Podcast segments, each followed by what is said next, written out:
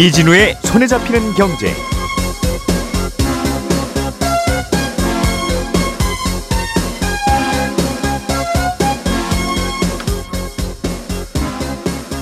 안녕하십니까 이진우입니다. 정부가 내년에 특례 보금자리론이라는 정책 상품을 내놓을 예정이랍니다. 9억 원 이하의 집을 살 때 최대 5억 원까지 장기 고정금리로 대출을 해주는 건데요. 구체적으로 어떤 상품인 건지 오늘은 이 얘기 먼저 좀 들어보겠고요. 최근에 건보료, 건강보험료 고지서 받고 깜짝 놀란 분들이 좀 있으실 것 같습니다. 예전보다 보험료가 많이 오르기도 했고 또 안 내던 보험료를 내게 되는 분들도 늘었다는데 건강보험료 제도가 어떻게 바뀌었길래 이런 일이 벌어진 건지 이 얘기도 좀 들어보겠습니다. 요즘 증권가에서는 다올 인베스트먼트라는 벤처 캐피탈 회사가 아, 매각되는 게 큰 관심입니다. 회사가 사고 팔리는 일이야 가끔 있는 일인데 이 회사가 팔리는 건 그만큼 요즘 벤처 캐피탈 시장, 스타트업 투자 시장이 안 좋다는 그런 의미가 있어서 주목을 더 끌고 있는 건데요. 이 얘기도 들어보겠습니다. 12월 7일 수요일 손에 잡히는 경제 광고 잠깐 듣고 시작합니다. 오늘의 뉴스를 프로파일링 합니다. 평일 저녁 6시 5분 표창원의 뉴스 하이킥.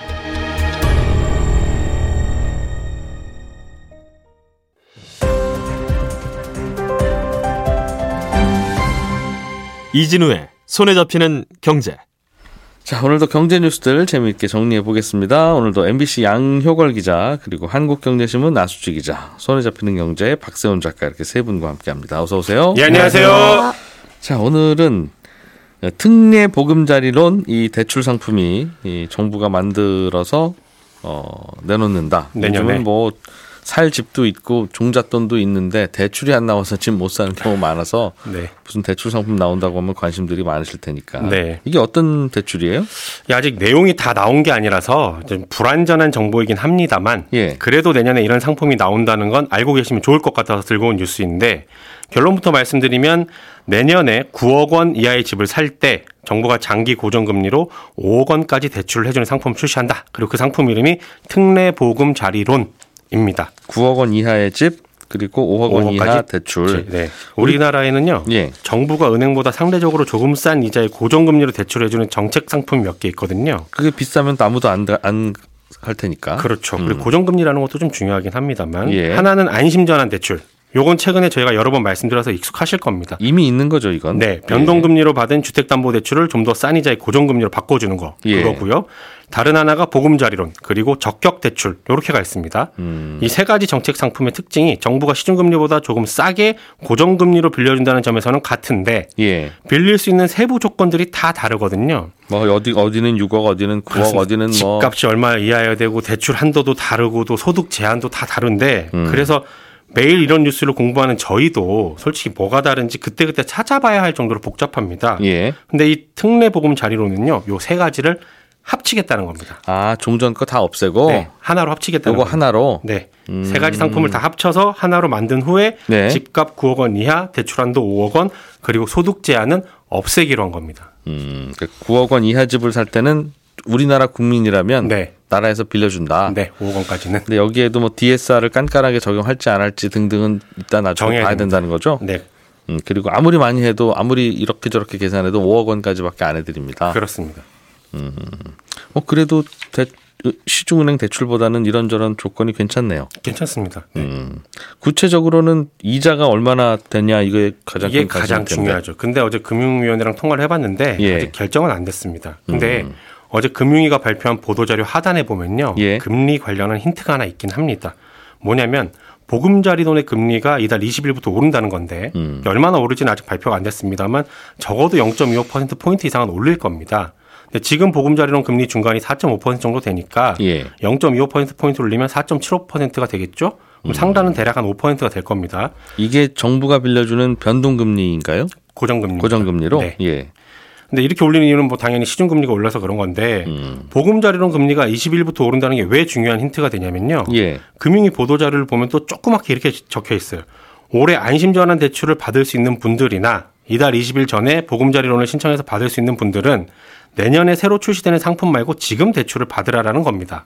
음흠. 근데 이 말은 뒤집어 생각해 보면 내년에 새로 나올 특례 보금자리론 대출 금리는 두 가지 상품, 그러니까 안심전환 대출이랑 20일부터 금리가 오른다는 그 보금자리론보다 금리가 높게 책정될 거라는 게 힌트인 거예요. 음. 그래서 지금 시중은행 주택담보대출 금리 상단이 7% 정도 되거든요. 그러니까 그것보다 아마 좀 낮게 잡아야 될 것 같고 보금자리론보다는 또 높게 잡아야 되니까 대략 5%한 중반 정도로 결정이 되지 않을까 이런 예상이 가능합니다. 내년부터 나라에서 해주는 특례 보금자리로는 고정금리인데 네. 지금 분위기라면 한 5%쯤짜리 고정금리가 될 네. 거다. 5에서 5% 중반 정도 되는 걸로 나올 걸로 보입니다. 음. 그 예산을 어느 정도 배정받느냐에 따라서 최종 금리 수준이 또 결정이 되는데 달라질 수가 있거든요. 왜냐하면 정부 예산으로 우대금리 줘서 약간 깎아주는 그런 아, 구조로 돼 있습니다. 정부가 이자 좀 보태주는. 네. 음. 그래서 예산이 어느 정도 배정이 되느냐에 따라서 금리 결정이 최종적으로 결정이 될 거고요. 네. 혹시 보금자리론을 받을 생각이 있는 분들은 이달 19일까지는 무조건 신청을 하셔야 됩니다. 요게 신청일 기준이거든요. 금리 예. 달라지는 게. 음. 그리고 이건 또 새로 대출 받는 분들뿐만 아니라 집을 사신 분들 중에 요런 대출 있는지 모르고 다른 대출 받아서 샀다거나 아니면 다른 대출로 집을 살 때는 자격이 안 돼서 못 받았는데 지금은 된다 하는 분들은 네. 갈아타기 할 수 있습니다. 그런 분들도 19일까지는 신청을 하셔야 됩니다. 음. 요거는 오늘 발표하신 특례 보금자리론 하고는 네. 좀 다른 얘기죠. 네, 조금 음, 다릅니다. 보금자리론 얘기 나온 김에 네, 나온 김에 20일에 오르니까 받을 생각 있으신 분들은 19일까지 꼭 신청을 하셔라. 라는 아, 겁니다. 20일 날 금리 올리니까 네. 야, 정부가 특례라는 이름 붙이고 나오는 대출 상품인데 그것도 고정금리인데 5%가 넘을 거라는 거니까. 네. 아, 요즘 금리 진짜 많이, 많이 올랐네요. 거죠. 예. 예. 야, 이- 이렇게 높은 금리로 어떻게 집을 사요? 어쨌든, 음. 그러면 9억 원 이하짜리 집은 네. 누구나 다 가능하다. 아, 다른 조건은 이제 없습니까? 깔끔하게. 없습니다. 깔끔합니다. 근데 어느 정도 규모로 상품을 팔지는 아직 정해지지 않았는데 예. 한도가 찰 때까지 아마 선착순으로 팔 겁니다. 음. 근데 생각보다 흔행이 저조할 수도 있거든요. 왜냐하면 조금 전에 말씀하셨듯이 어, 이 정도 비싼 금리로 어떻게 집을 삽니까? 음. 라는 분위기가 지금 팽배해 있어요. 그래서 딱 올해 초까지만 해도 정부의 정책 상품들 중에 아까 말씀드린 적격 대출 같은 경우는 나오자마자 완판이 되기도 했었거든요. 예. 근데 그 후로는 작년에 비해서 절반 가까이 덜 팔렸습니다. 집들을 안 사시니까. 그렇습니다. 금리 오르니까 정책 상품들 금리도 올라서 그런 건데 내년에 과연 부동산 경기가 어떨지에 따라서 요 새로 나오는 게 흥행을 할 수도 있고 안 할 수도 있을 텐데 예. 또 이게 완판이 되는 게 좋은 건지 안 되는 게 좋은 건지 그건 좀 판단이 안 섭니다. 완판이 된다는 건 너도 나도 다들 이제 또집 그렇죠. 사러 달려가시고 있다는 뜻이니까. 네. 아유, 뭐 사실 분들은 사셔야죠 집을.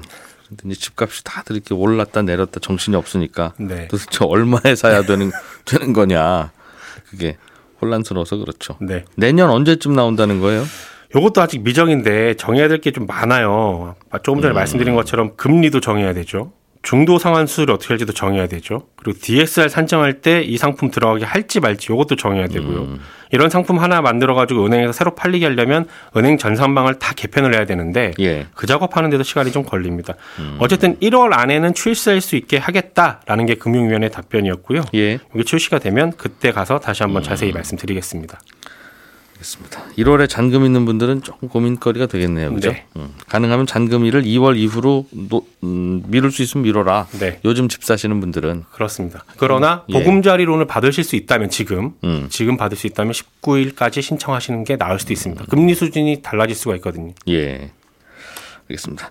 자, 양효걸 기자님. 네. 온, 최근에 건강보험료 고지서를 받으면 네. 음, 깜짝 놀란다? 네, 뭐 무슨 네, 변화가. 있어요? 최근에 이제 11월분 건강보험료 고지서가 나왔는데 이를 예. 두고 너무 많이 나왔다는 불만들이 어, 여기저기서 터져 나오고 있습니다. 근데 음. 이 건강보험료 내는 체계를 일단 살펴보면요. 일단 직장에서 가입한 분들, 회사원분들은 직장 가입자죠. 예. 그리고 직장에 속해 있지 않은 분들은 이제 지역 가입자로 분류를 합니다. 예. 여기에 이제 건보료를 따로 내지 않고 직장 가입자의 보험으로 들어가는 그 우산 아래로 들어가는 피부양자로 구분이 되는데 네. 이 쉽게 말해서 한 가구에 뭐 직장 다니는 아빠 또는 엄마가 있으면 음. 직장 가입자로 건강보험이 들어가 있겠죠. 예. 그러면 모시고 사는 부모님이나 자녀들은 피부양자가 되는 겁니다. 음. 근데 이런 형태가 아니라고 하면 지역 가입자로 건강보험에 가입해야 되는 건데 건강보험공단에 따르면 올해 지역 가입자 825만 세대 가운데 282만 세대의 11월분 보험료가 전달보다 올랐습니다. 그래서 아, 여기에다 직장 가입자분들 중에서 약 45만 명이 아, 보험료를 또 추가로 내게 되는 그런 변화가 좀 있습니다. 직장 가입자인데 보험료 추가로 내는 것도 이것도 변화이긴 한데 네. 뭐 보험료라는 게 조금씩 오르잖아요 원래. 그렇죠. 예. 근데 왜 이게 논란을 만한 뉴스예요? 네, 이게 9월 달부터 건보료 체계가 바뀌었거든요. 그래서 이게 서서히 현실에 이제 반영되면서 음. 실제 고지서에 이제 반영이 된 겁니다. 그래서 예. 아까 말씀드렸던 건보료를 안 내도 되는 분들, 그러니까 음. 이 피부양자로 들어가는 기준 자체가 일단 엄격해졌거든요. 예. 그래서 사업 소득이 일단 없어야 되고 음. 사업 소득 말고도 다른 소득이 예전에는 뭐 3,400만까지 봐줬는데 음. 연 2천만 원을 넘으면 안 됩니다. 그리고 재산 과표도 5억 4천만 원 이하여야 여기 들어갈 수가 있거든요. 그래서 예. 만약 여기에 하나라도 해당이 안 되는 게 있다면 피부양자 자격은 받을 수가 없습니다. 그래서 아, 이렇게 되면 바로 지역 가입자로 전환이 되면서 건보료 이제 고지서가 날아가는 거고요. 음, 이거는 피부양자였지만 자기 명의 재산이 이렇게 있거나 네. 다른 소득이 조금 이렇게 있으면 네. 이건 건보를 따로 내야 된다. 그렇죠. 근데 이제 소득 기준이 엄격해졌기 때문에 거기에 해당하는 분들이 많아진 거고요. 음. 근데 직장 가입자도 사실은 소득을 기준으로 산정이 되는데 만약에 예. 월급 말고 다른 수입이 있다. 뭐 임대료라든지 금융소득이라든지 부수입이 있으면 추가 보험료를 내게 되는데 이게 원래 기준이 3,400만 원까지 봐줬습니다. 근데 예. 이것도 2천만 원으로 줄어들어서 사실은 보험료를 내도록 바뀌었거든요. 그래서 아, 건강보험료에 대한 자격 기준이 까다로워지다 보니까 피부양자 자격을 얻기가 더 어려졌다. 그리고 예. 최근에 건강보험공단이 이 재산이나 소득이 꽤 되는데도 직장 다니는 자, 자녀라든지 아니면 가족 보험에 이제 피부양자로 등록하는 이제 소위 무임승차자를 집중 단속하기 시작하면서 음. 이 피부양자가 줄어든 탓도 있습니다. 그래서 아, 아까 말씀드렸듯이 이제 피부양자 기준 엄격해진 거 그리고 사실은 은퇴 이후에 공무원 연금이나 군인 연금, 이 연금 수입으로 생활하시던 분들 가운데 기존 기준에는 어 미치지 못해서 피부양자 하시던 분들이 2천만 원으로 엄격해지다 보니까 이 기준에서 탈락해서 건보료를 내야 되는 분들 이분이 어 거의 20만 명에 달합니다. 그렇군요. 소득이 있으면 건보를 내야죠. 그렇죠. 내긴 내야 되는데 예를 들면 이런 분들은 특히 지역 가입자들은 네. 소득이 1년 소득이 천만 원이다. 네. 그러면 천만 원 소득에 대해서 건보를 내라고 하면 아무 불만 없을 텐데 네.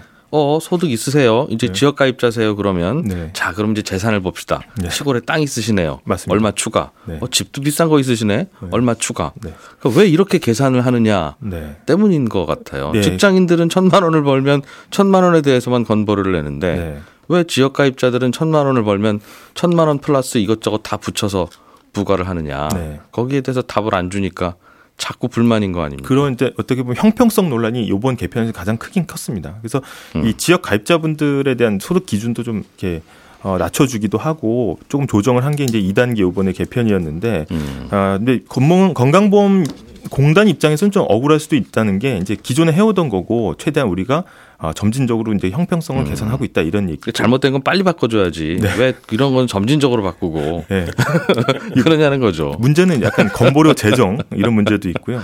그다음에 사실은 이제 보험공단에서는 좀 억울한 게 음. 아니 그 사실은 전체적으로 봐야 된다. 그래서 아, 일률적으로 좀 얘기하기 어려운데 지역 가입자분들 중에서 약 24%는 어 굉장히 좀 그 소득이 줄면서 재산과 소득이 줄면서 어, 보험료가 줄었다. 이렇게 또 항변을 하기도 하거든요. 그래서 음. 소득 수준이 낮거나 재산이 적은 지역 가입자들은 오히려 좀 감면 혜택도 있다. 요번에 개편을 음. 통해서 예. 이렇게 좀 항변을 하고 있습니다. 근데 어 이왕 또 나온 건보료 같은 경우에는 사실은 이제 소득과 재산이 엄청나게 꼼꼼하게 파악을 하거든요. 예. 나라에서 거의 예. 모든 소득을 파악합니다. 그래서 뭐 소득의 어떤 종합 예술이다 뭐 이렇게 얘기를 하기도 하는데 음, 어, 빠져나가기 쉽지 않지만 금융 상품들을 좀 다양하게 이용하면은 예. 최대한 좀 줄일 수 있다 이렇게 조언을 하긴 합니다. 그래서 금융 상품 어. 뭐 가입하느냐에 따라서 건보료가 달라져요? 네 어떻게 되 보면은 어, 아, 뭐게 ISA 있습니까?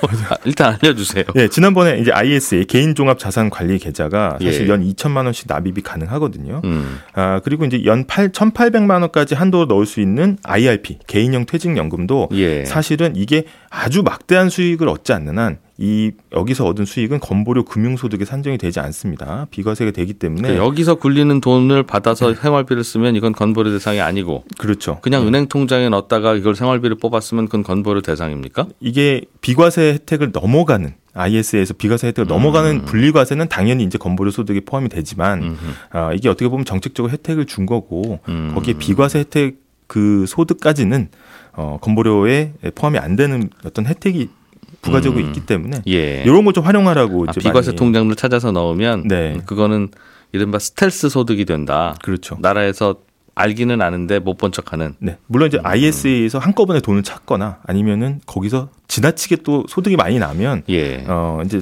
건보료에 당연히 산정이 되지만 음. 지금 장이 또 그런 상황은 아니어서요. 네.